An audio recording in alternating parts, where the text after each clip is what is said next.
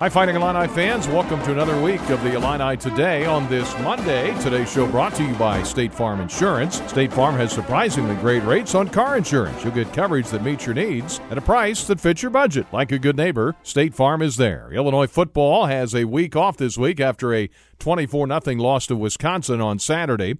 We'll hear about it next with the coach on the Illini Today. Stay tuned.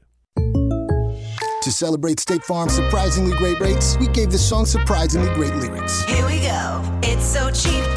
Yeah, I got a great rate on the down low. Cause Jake isn't your average Joe.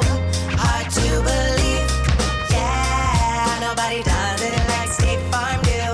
Never knew the rates were this low. Oh, they ain't that steep. Like a good neighbor, State Farm is there.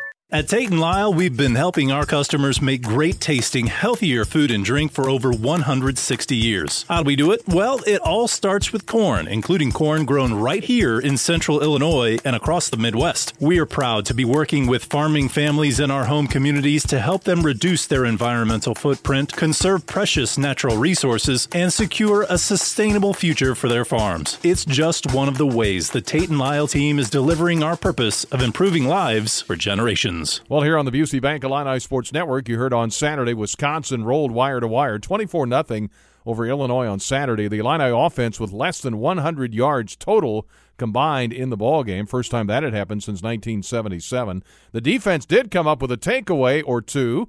One of them, courtesy of Kirby Joseph. Now from left to right, third and three from the Illinois 40. Mertz back to pass. Deep pattern left. And the Illini have intercepted it.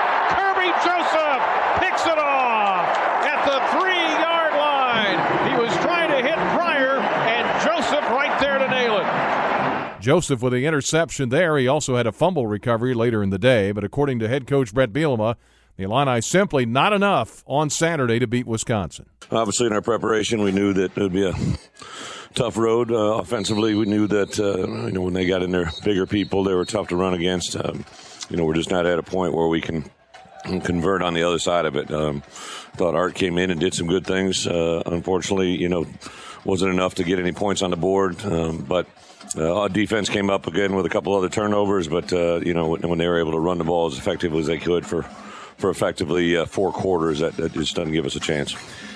Next up, a bye week, and then a trip to Penn State coming up in less than two weeks. Illini volleyball with a loss at Wisconsin up in Madison, Wisconsin over the weekend. Next up, a home match with Iowa at Huff Hall this week. And that will do it for today's edition of the Illini Today, brought to you by State Farm.